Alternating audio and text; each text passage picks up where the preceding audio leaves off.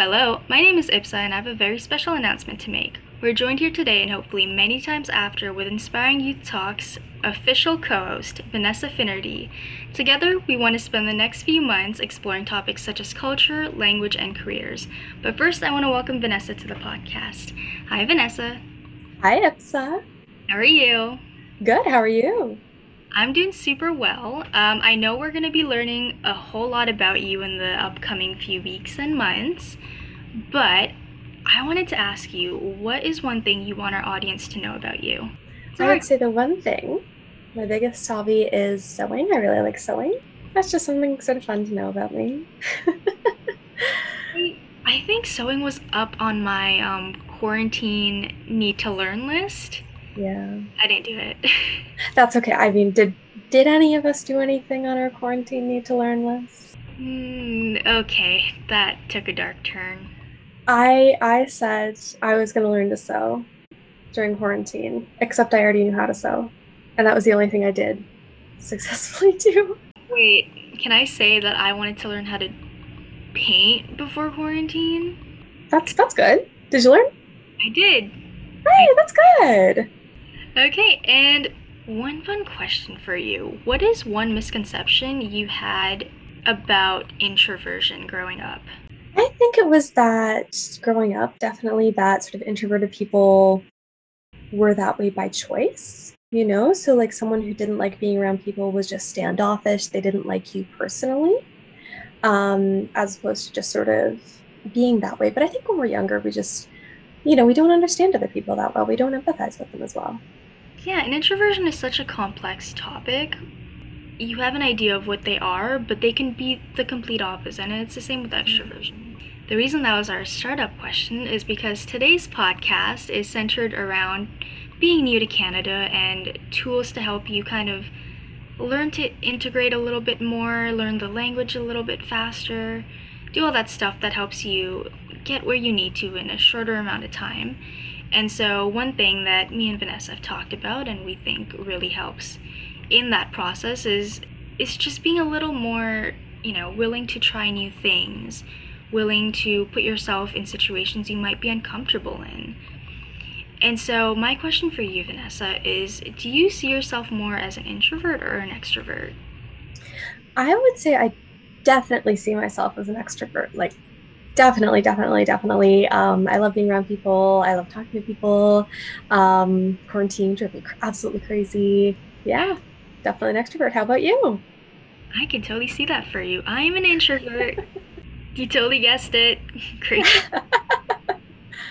But that's awesome because now we're gonna be able to reflect on our experiences and contrast and compare like in high school, which is great. But growing up as an extrovert, see, now I just want to learn about what that was like because I do not have that experience. Honestly, I want to say it was easy because it was easy. It's just, I don't know, I feel like being a child who likes getting to know people and, you know, just like sort of going out there and like being a child who enjoys leaving the house. You know, it's a quality that's definitely praised. And I feel like it sort of afforded me more opportunities, so that's something that was really nice. And I don't know, like I'm gonna be honest, I don't know that much about introverts, so I am also curious, like what was your experience growing up as an introvert? My experience was a lot of people telling me I was very shy, which it's shy in itself is not a very it's not a negative term by any means, but growing up, if you are the person that's constantly being told that they are something that they don't really identify with, it's a little disheartening because at times it felt like no matter how loud I was speaking, no one could hear me. Well, it's also, I think, kind of bizarre when people, you know, sort of point out things about you, especially if you're a child, you know, like you're being told, oh, you're shy. I've noticed that you're shy. I've noticed that you don't talk that much. Like, no, don't notice. Don't notice things about me. Leave me alone, yeah. It's like, oh, really? Tell me more about myself. I didn't know this. I had no idea. Yeah. It just comes from a place of they maybe don't know or they don't didn't understand introversion, because a lot of this came from peers, but I want to take that back. A lot of it came from teachers, actually. Like, I remember just, you know, those dreadful parent-teacher meetings you'd always have, where you'd go over and discuss your marks and all that fun stuff with your parent. I hated that. That was probably, like, my worst experience growing up. Just all of them collectively, all the meetings. Because it was always the same things over and over again. And being put in that position, you don't really know how to say anything back. It's like you're trying to defend yourself, but you don't have the words to say it. Honestly, I actually really enjoyed parent-teacher meetings growing up. I did, because I feel like one of the big sort of tenets, introversion versus extroversion, is sort of how comfortable you are with yourself in relation to other people. Not just like how comfortable are you with yourself, like, you know, you're a bit more, I don't want to say shy, but shy. And you're not as comfortable sort of defending yourself or saying like, yes, I did that, or yes, I didn't do that, because it's someone else who you don't normally talk to saying, oh, you know, you did this, you did that. So for me, I could go into class, or I could go into, you know, my parent-teacher conference. My teacher would be like, you know, this is a joy to have in class, but she needs to learn how to let other people talk. And you're like, yeah, maybe. But it's not, I don't know. It wasn't as big of a problem for me growing up. Although I will say, I feel like one issue you can have as a child if you're an extrovert is, you know, being extroverted doesn't mean that you can't feel shame all of a sudden. You know, you're not just like absolutely unashamed. So sometimes I'd like interject myself into a conversation and my teacher would be like, Vanessa, don't do that. It's rude, you know? And I think if you're extroverted, people perceive you to be like a little bit less sensitive. And I am remarkably sensitive. So, you know, that's not really true. So I think sort of authority figures thought that they could be a little bit more sort of rough with me and be like a little more aggressive and I'd be fine. And it wasn't so much, you know, water off a duck's back. It was still kind of like hurtful. And you were like, oh, you know, I didn't know I was doing something wrong. That is my favorite phrase. And I love that you use that so casually. Thank you. I like ducks. And I think what it really comes down to is just stereotypes, right? Like, an introvert's quiet, so they're going to be shy. The extrovert is loud, so they can kind of be pushed more. Yeah. Well, also, I mean, I think it also definitely comes from sort of a lack of understanding of other people, you know? Like, you're never going to be inside another person's head. You yourself are always going to be up here, right? You're never going to see the world through another person's eyes. So it is important to develop sort of empathy as a skill. But it's so easy to just sort of have a perception of someone or make an assumption about someone without really thinking about it. Even if you're normally very mindful of that stuff, it's so easy to do. Yeah, and that's an excellent point you bring up, because you don't know what someone else is going through. Like, for me personally, if you were to ask me now, you know, what's a misconception I had, and I answered that it was that all introverts are shy, I'm a little more open to the idea now that maybe I was really shy before, but I think with age comes this confidence that, you know I'm generally an agreeable person, and with that just comes a term of likability, to be honest, because people aren't so much of, they're not as worried about what they're saying in front of you or whether you're going to disagree or not, right? So they're a little more open to talking. And so because of that, I'm a little more comfortable with not needing to seek out social interactions, and I know that it's more of a choice I make based off of the situation or even my current mental state. Whereas before, I would just kind of be like, no, I don't want to do this because I'm shy. And you're kind of putting yourself into that self-imposed box. I think another thing, and I mean, that's definitely true. I think it's also like, as you get older, you sort of become more considerate of other people. Like, you're less sort of inside your own bubble. You know that other people have feelings, and you're more aware of those feelings. So I think it makes it easier to interact with, you know, let's say you're an extrovert, it makes it easier to interact with someone who's more introverted, because you know that, you know, if they're shy or they don't sort of have the same social battery as you, it's not a personal insult towards you, because they're just sort of intrinsically different from you. And the same you know, same if you're an extrovert, like if you say something, you know, that you didn't fully think out, or you did something that, you know, just isn't super polite, people will sort of be more understanding. Whereas I think when we're younger, we don't have that same sort of understanding and consideration for other people. It's just you realize something, you might say it, you might regret it later. It's a cycle, and I think you're right. When with age comes this idea that you're not the only one that matters, as harsh as that may seem. You might be the only one that matters to you, but you kind of are better at looking at the grand scheme. Yeah, well, like when I was younger, just sort of from an extrovert perspective, I didn't really understand that, you know, I want to like talk all the time, and like I want to be around other people all the time, and, you know, I want those people to talk to me as well.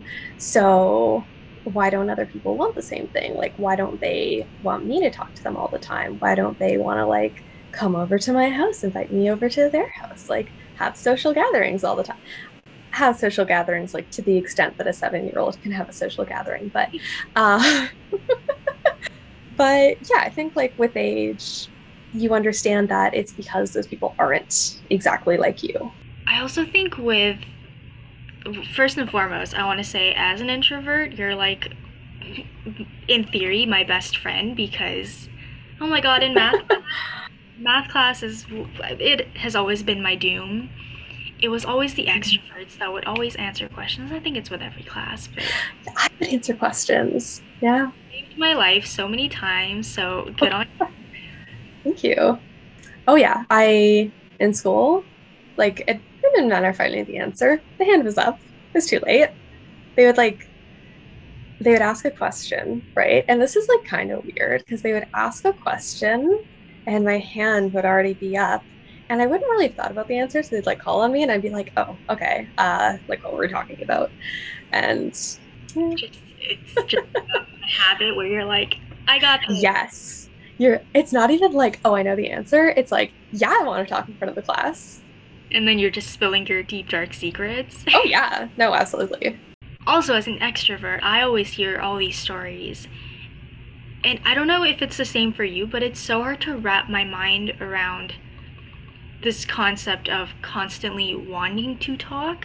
It's so easy to wrap my mind around that. But like for you, I'm sure it's a weird idea that like my social battery will run out so quickly. Yeah. No, so my boyfriend is an introvert, right? I don't know what's wrong with him. I'm kidding. But I'll be like, oh, you know, we're like, we can go to a party this night, and then we can go to another one tomorrow night, and then we can do like, you know, we're gonna go see our friends on the weekend, we're gonna go see our friends on Monday too. He's like, absolutely not, you know, like absolutely not.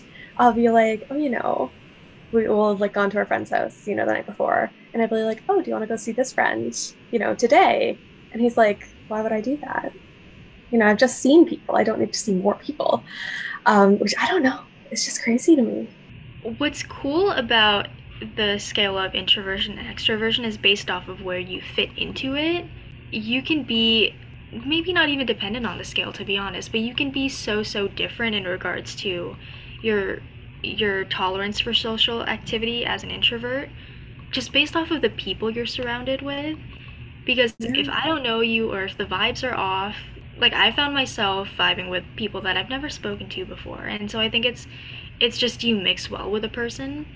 But there are some people where I will happily give them my entire weekend, like every second of my weekend. And then with the wrong people, it's like even speaking with them for like 2 minutes will just drain me completely. I think honestly, yeah, like the scale of the spectrum is so real. I used to have a friend, and I consider myself very extroverted, but when I'm with her, I'm not even extroverted, because we went to a Tim Hortons. She would like have a new best friend from the cashier. I don't even know how. Like she would just talk to these strangers, right? Which is insane to me. Like I'll talk to strangers, but not like in that sort of like sane, friendly way. Like she would meet someone. She'd be like, you know, oh, like, oh, you're from the Philippines. I went there one time. It was so beautiful, you know, like, how are you finding it here? How are you finding the winter? And it's like this person she's never met in her life. She's like, oh, your shoes are gorgeous. You know, I love that necklace. And they'd be like talking to her too, and like telling her like details about their personal lives and everything. And I was like, how do you do that? Like how? Compliments. Oh yeah, no, absolutely. But I was like, damn, you know? Yeah, this is gonna, I don't even know if I should put this out there, but when I was entering high school, I went to a high school that was completely different from where all my other friends were going. So I wasn't going to my home high school essentially. And so I remember being so nervous the weeks leading up to my first day that I would just Google, how do I make friends? I'm so panicked.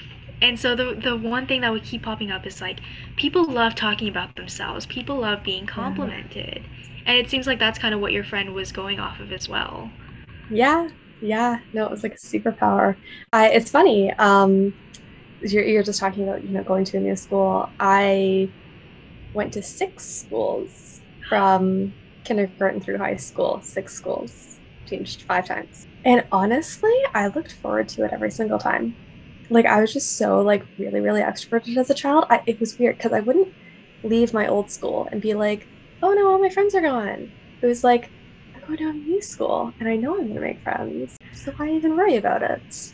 I similarly have moved schools quite a bit, not for kind of for locational purposes here and there.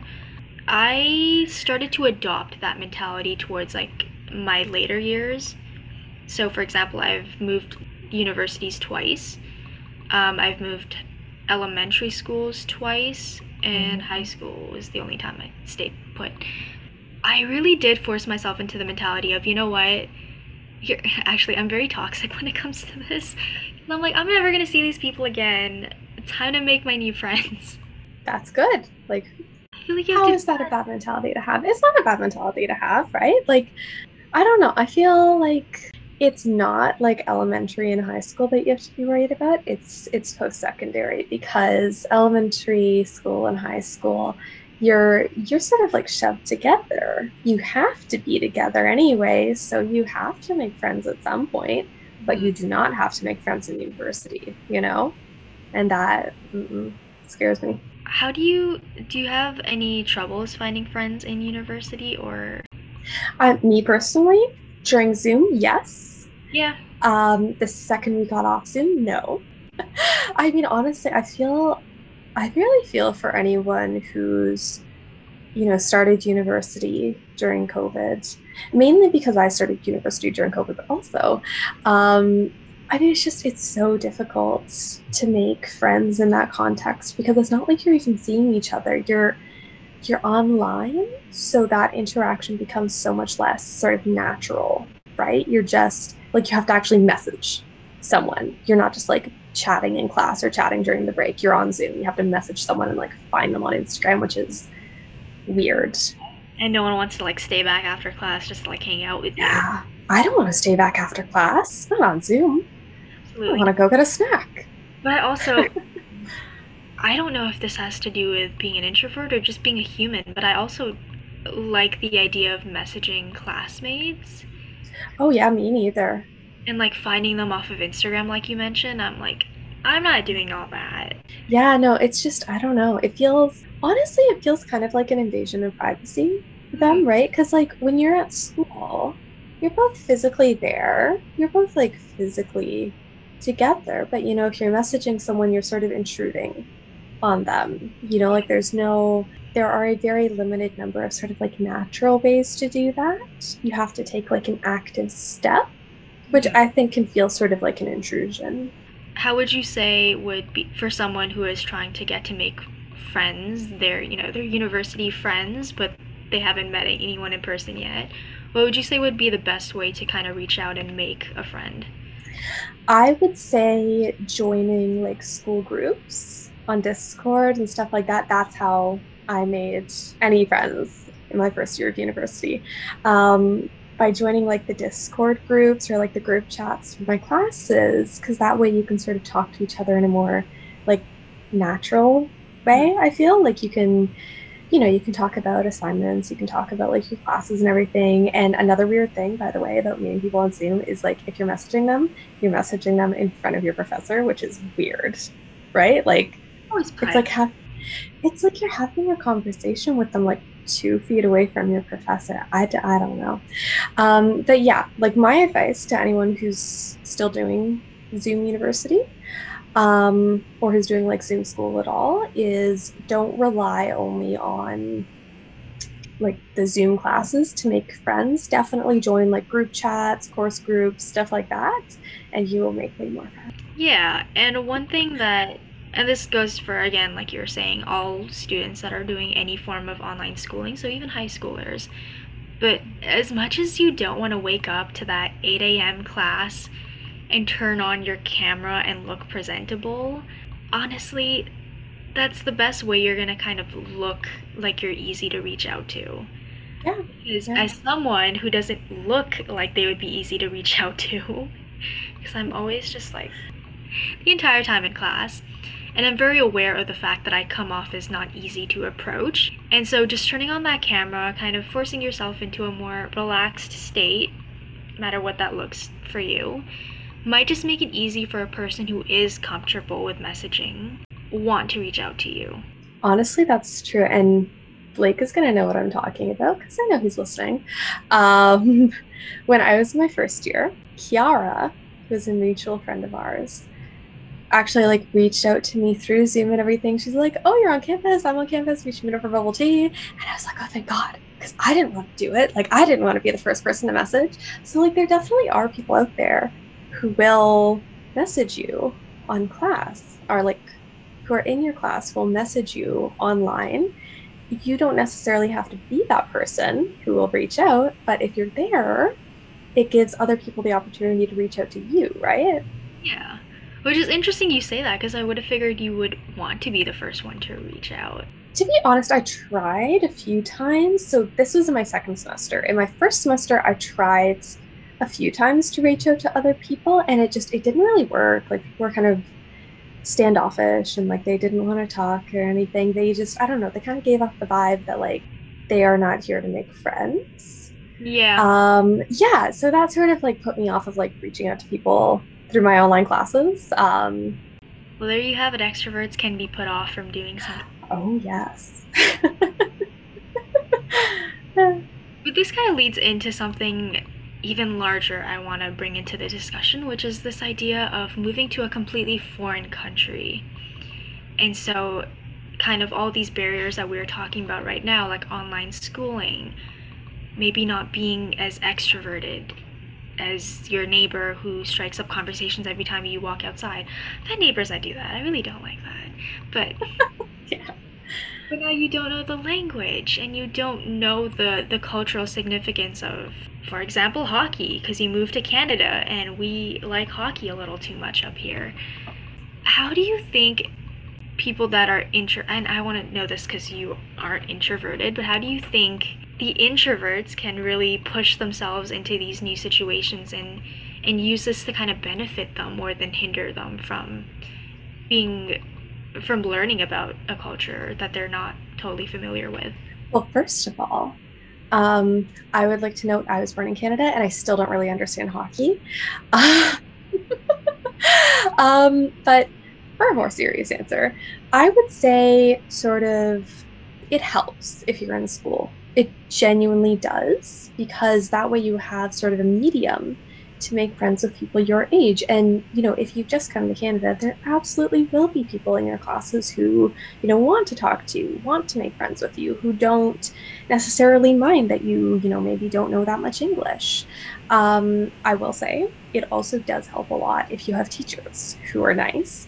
And I know this touches on like a whole different issue, but like, there are genuinely not a lot, but some teachers in Canadian high schools, at least in my experience, who don't really care to sort of put in the effort for students who are new or who are just learning English. So I think it's important to sort of like connect with, if you're in high school, to connect with your teachers who are willing to help you, because there absolutely will be teachers who are willing to help you. There absolutely will be teachers who, you know, also moved to Canada when they were young.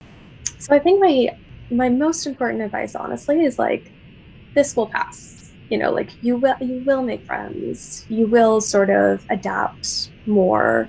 I think the key, or the best advice I can give, is just sort of stick with people who are willing to sort of, not so much are willing, don't mind that you just moved to Canada, who don't mind that you don't necessarily, you know, have like the full grasp of the English language yet.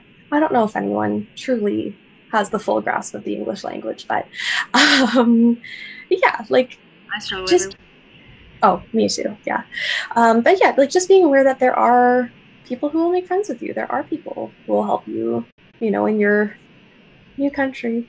How about you, Ipsa? Do you have any advice? I want to build off of what you said first, because I also agree in the sense that never underestimate how unique you are to a country that kind of applauds multiculturalism and that likes to see different people being represented to the best of our current ability, I should say, because it's not always the case. But not speaking the language, speaking a different language, not being part of this culture kind of also puts you an advantage in many senses, because people want to learn about you, like you were saying.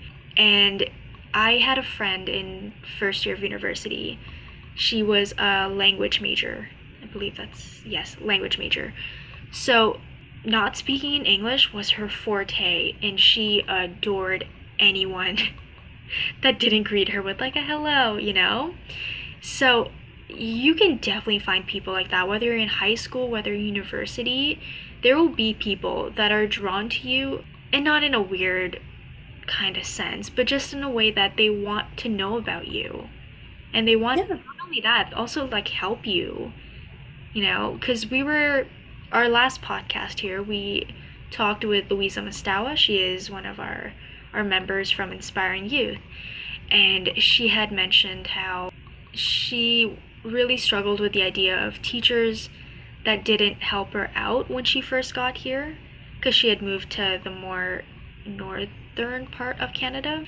And so coming from there to Ontario was like a huge shift in how teachers approached her as well. So was another thing you brought up as well, and I think that is so important. And I think because there are such authority figures, you kind of forget that, hey, they had a backstory as well.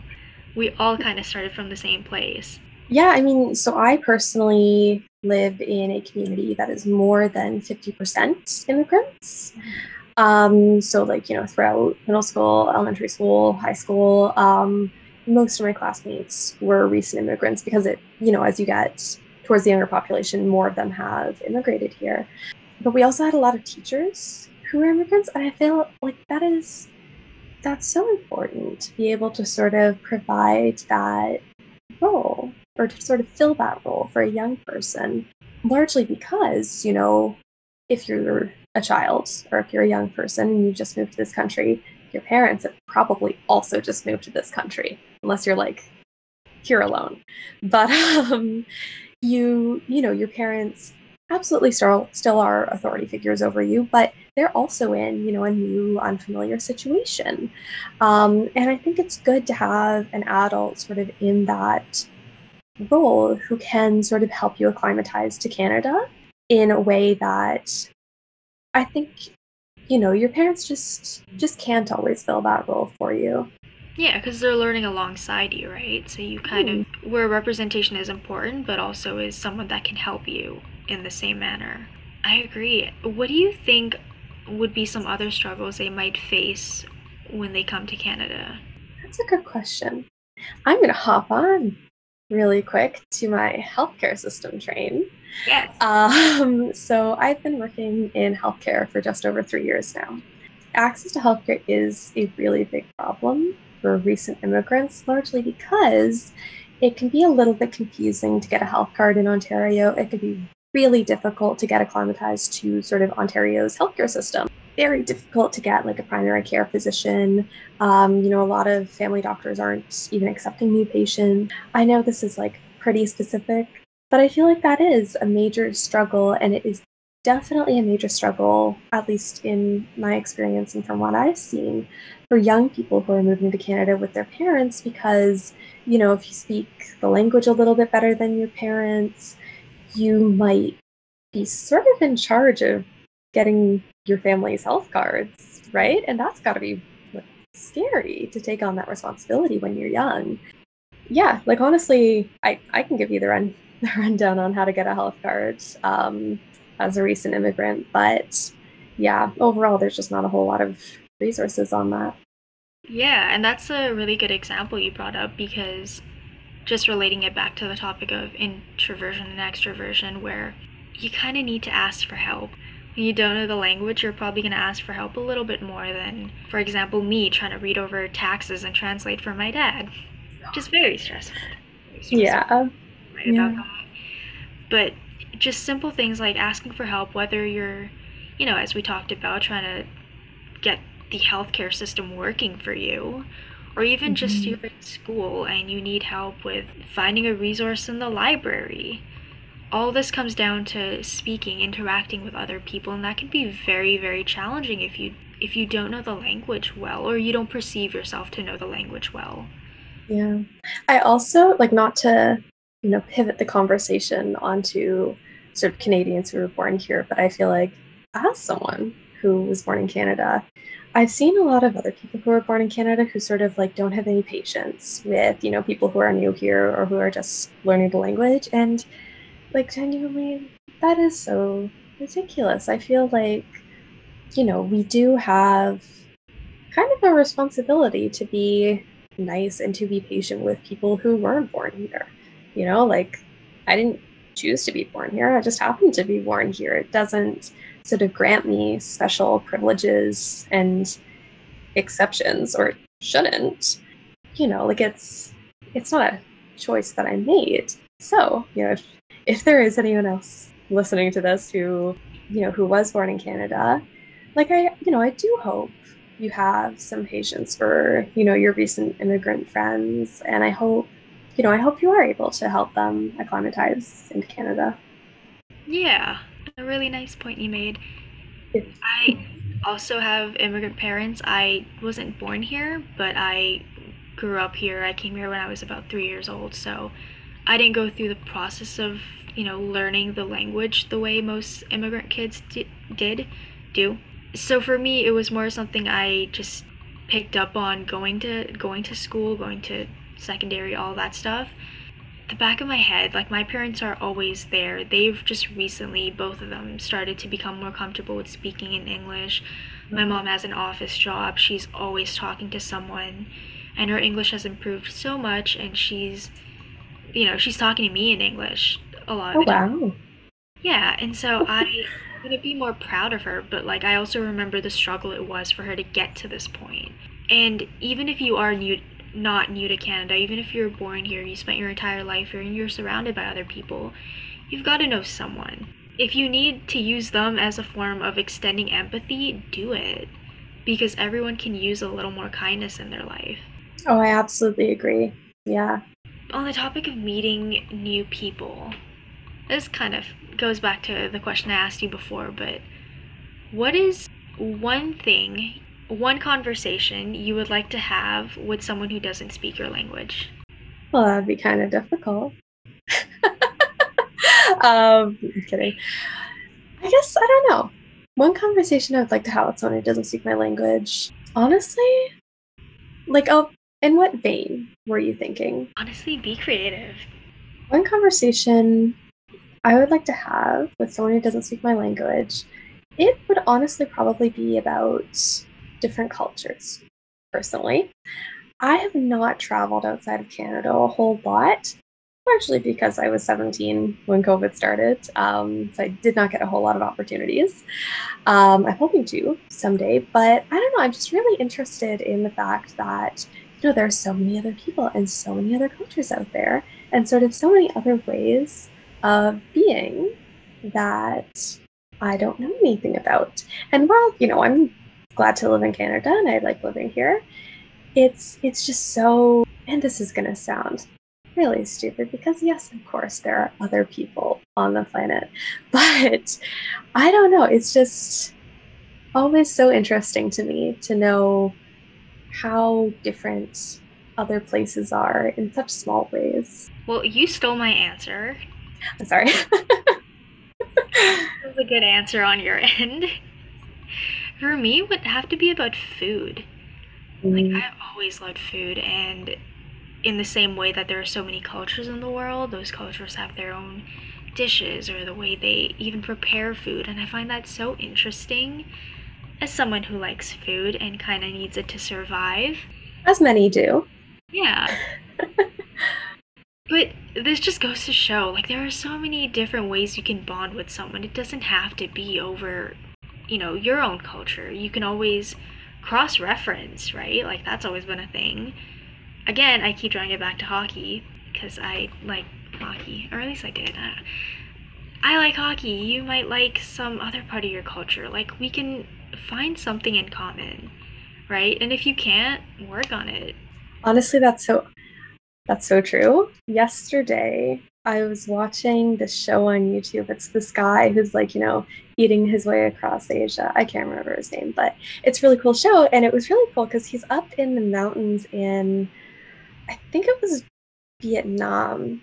And he's like, you know, these two women are showing him how they make this dish. And, you know, they cook rice and they bring, like, you know, they toast sesame seeds and everything. And then they bring it over to their neighbor's house and they borrow, like, their neighbor's sort of, like, mortar and pestle, and they just, like, pound the hell out of this rice, right? But I thought, I don't know, I just thought it was so cool. Like, they're living, you know, a life that's completely different from mine in really every conceivable way, but they're still sort of, like, going over to their neighbor's house to borrow cooking implements that they do not have. I have had my neighbor's pasta maker for about 2 years now. I've been trying to return it, haven't returned it yet. It's fine. Are we getting you in trouble right now? No. Depends on if my neighbor is listening to this, but but I don't know. I feel like food can really bring us together, you know. And like when I was saying, you know, the ways in sort of small things in other countries can be so different. They can also be so similar, mm-hmm. right? Yeah, I was watching Gordon Ramsay's Uncharted the other day, and I believe it was the Himalayas he went up to, and so he was. The premise of the show is he goes to unfamiliar places to him. And he learns how to cook their food and kind of the way in which they prepare it. So in this particular episode, they were making guinea pigs. Oh. And to me watching, I was like, I'm not gonna lie, I was a little taken back in the beginning. But this is what people do to survive.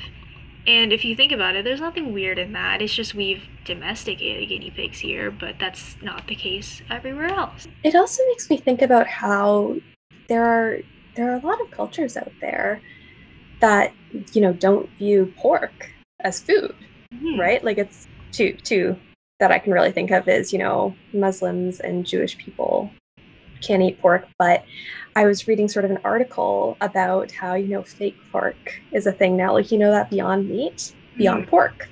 And it was, you know, this Muslim person and this Jewish person talking about, well, how, you know, even if it's vegetarian pork, they just culturally don't view pork as food. It's just not something that you eat. And I was kind of thinking about that. And I was like, you know, if I could eat like vegetarian horse meat or something, would I?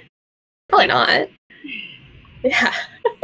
So I don't know. It's just so interesting because pork is such like a normal thing, at least, you know, in my own culture, like it's, you know, one of the sort of staple meats, but there are other cultures that just don't view it as a normal meat. And surely that applies to us too. Like there's so many meats that are so normal in other cultures that we would never eat. But see, look at us having conversations about two cultures that we don't actually like partake in. Yeah, that's true.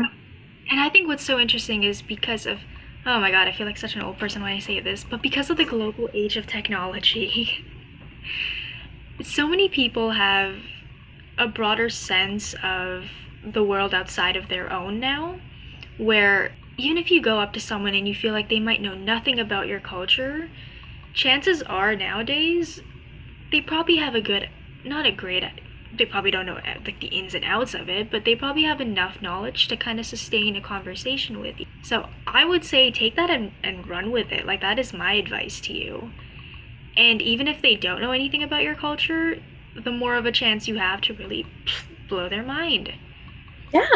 No, that's honestly so true. One of the things my granddad really likes about living in Canada, right, because he's from Scotland, is he really liked sort of the multiculturalism he grew up in like a relatively sort of small town in Scotland, and he had never met another like non-Scottish person until he was my age.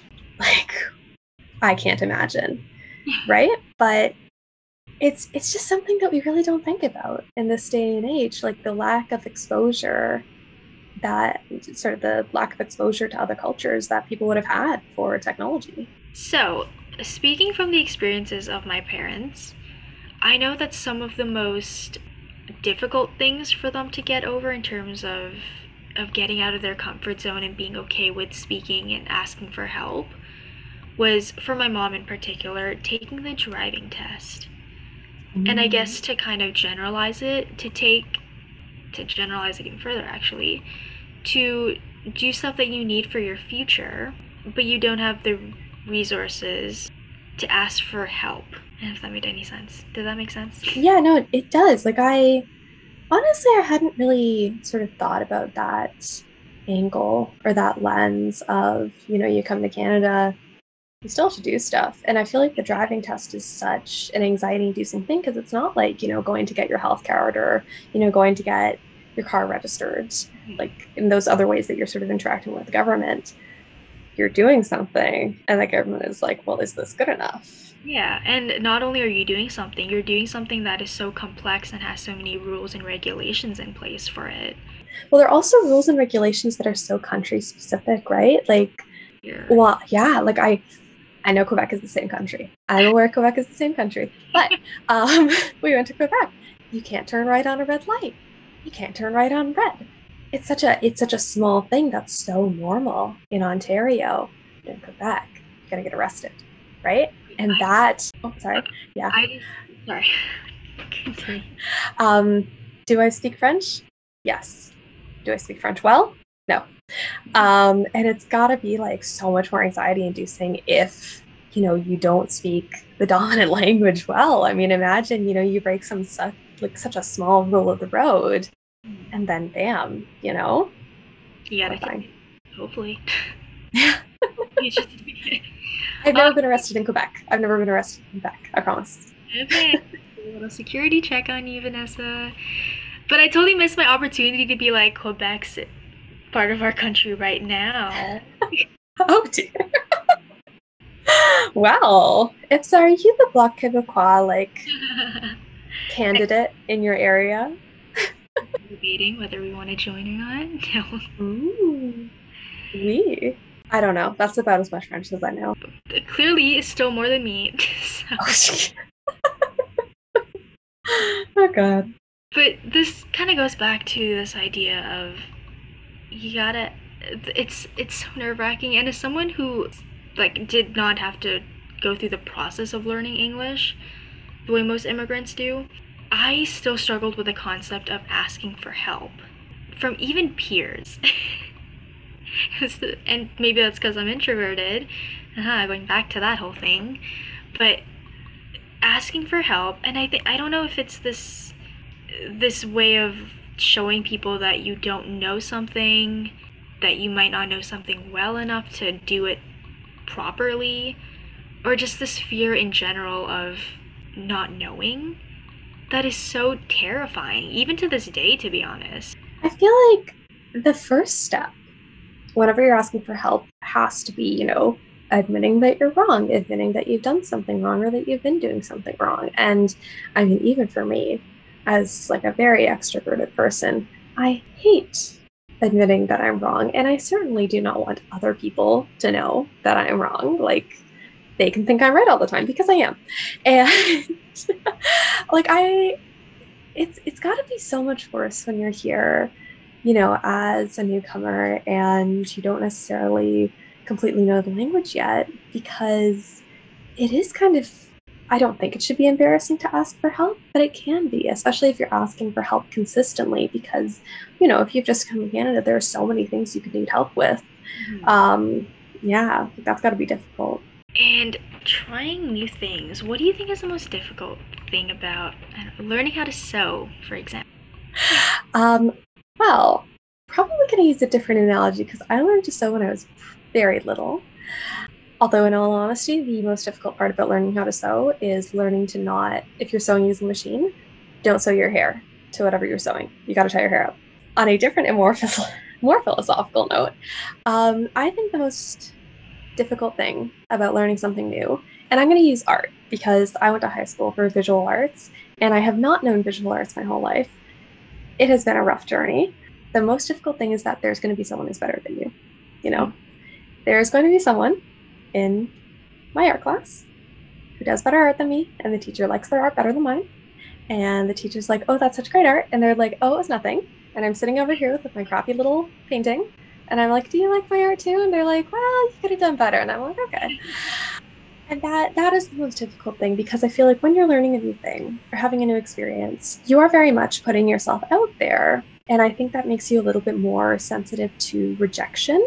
Inevitably, the problem is, right, when you're learning something new, you're learning.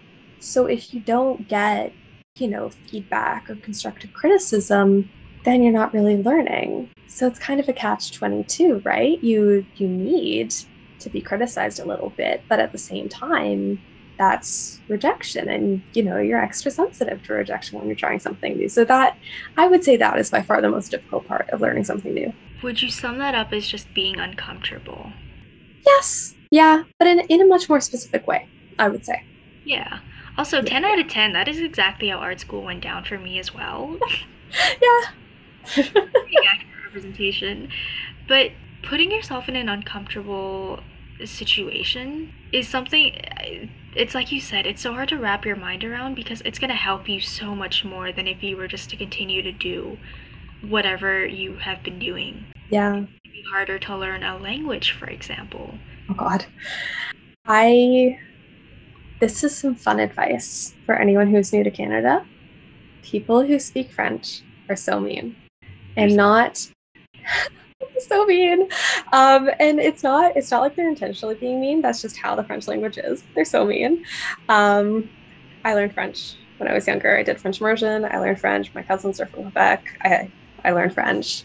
People are so mean. When you're learning French, you're like speaking French, and they're like, stop, it's fine, I'll speak English. A lot of people that speak different languages do that. They're like, and maybe not even because of that reason, but they're like, I want to practice my English on you. Like, yeah. I always hear stories about, you know, Canadians or Americans that go over to Asia, for example. This happens a lot in the stories that I've heard, where they'll be like, oh, prime time to learn English from you. And you're like, wait, no, I need to do it too. Oh, I know. Oh God, I know people who go to, like, I think it's the Netherlands, and they want to practice like learning a new language, but everyone over there speaks English anyway, and like they don't want to hear you butcher their language. So it's so hard to learn because you never get to practice. A list of what they want to see today. But okay, to summarize, we have established that you must get outside of your comfort zone, that you should try to have nice teachers. Try your best. And don't go to art school because teachers are very biased. Do go to arts. I enjoyed art school, and I think everyone should go to art school. But also, I was bad at art at the beginning, and then I got good at art, and then I got better. So don't go to art school because it's kind of a waste of money, but it's nice to learn a new skill, right? True. But I don't want to get too much into our high school experience because I believe it will be coming soon in a future podcast episode. Can we do like photos of us from high school? Can we like include that as part of the episode? If you want to. I'm not including my pictures, but... Oh. I've got the greasiest hair, every single photo of me in high school. I don't even know why. Okay, now I need to say that as well. So this episode... I don't think you do. But that is another episode of Inspiring Youth Talks. Vanessa, do you have any last words for our newcomers to Canada? My best words for you would be good luck. It'd be great. Good luck. I have some words as well. While moving to a new country, not being comfortable with your language skills or even your innate qualities such as introversion or extroversion might seem like it's an obstacle in the grand scheme of life. It's these obstacles that give us the stories to tell when we're older and advice that keeps us forever young in the hearts of those we choose to help. So thank you for tuning in, and if you've enjoyed this episode, stick around because next time we talk about the importance of shared beliefs and community. I want you all to remember to be the change and inspire the youth. Thanks for listening, and until next time.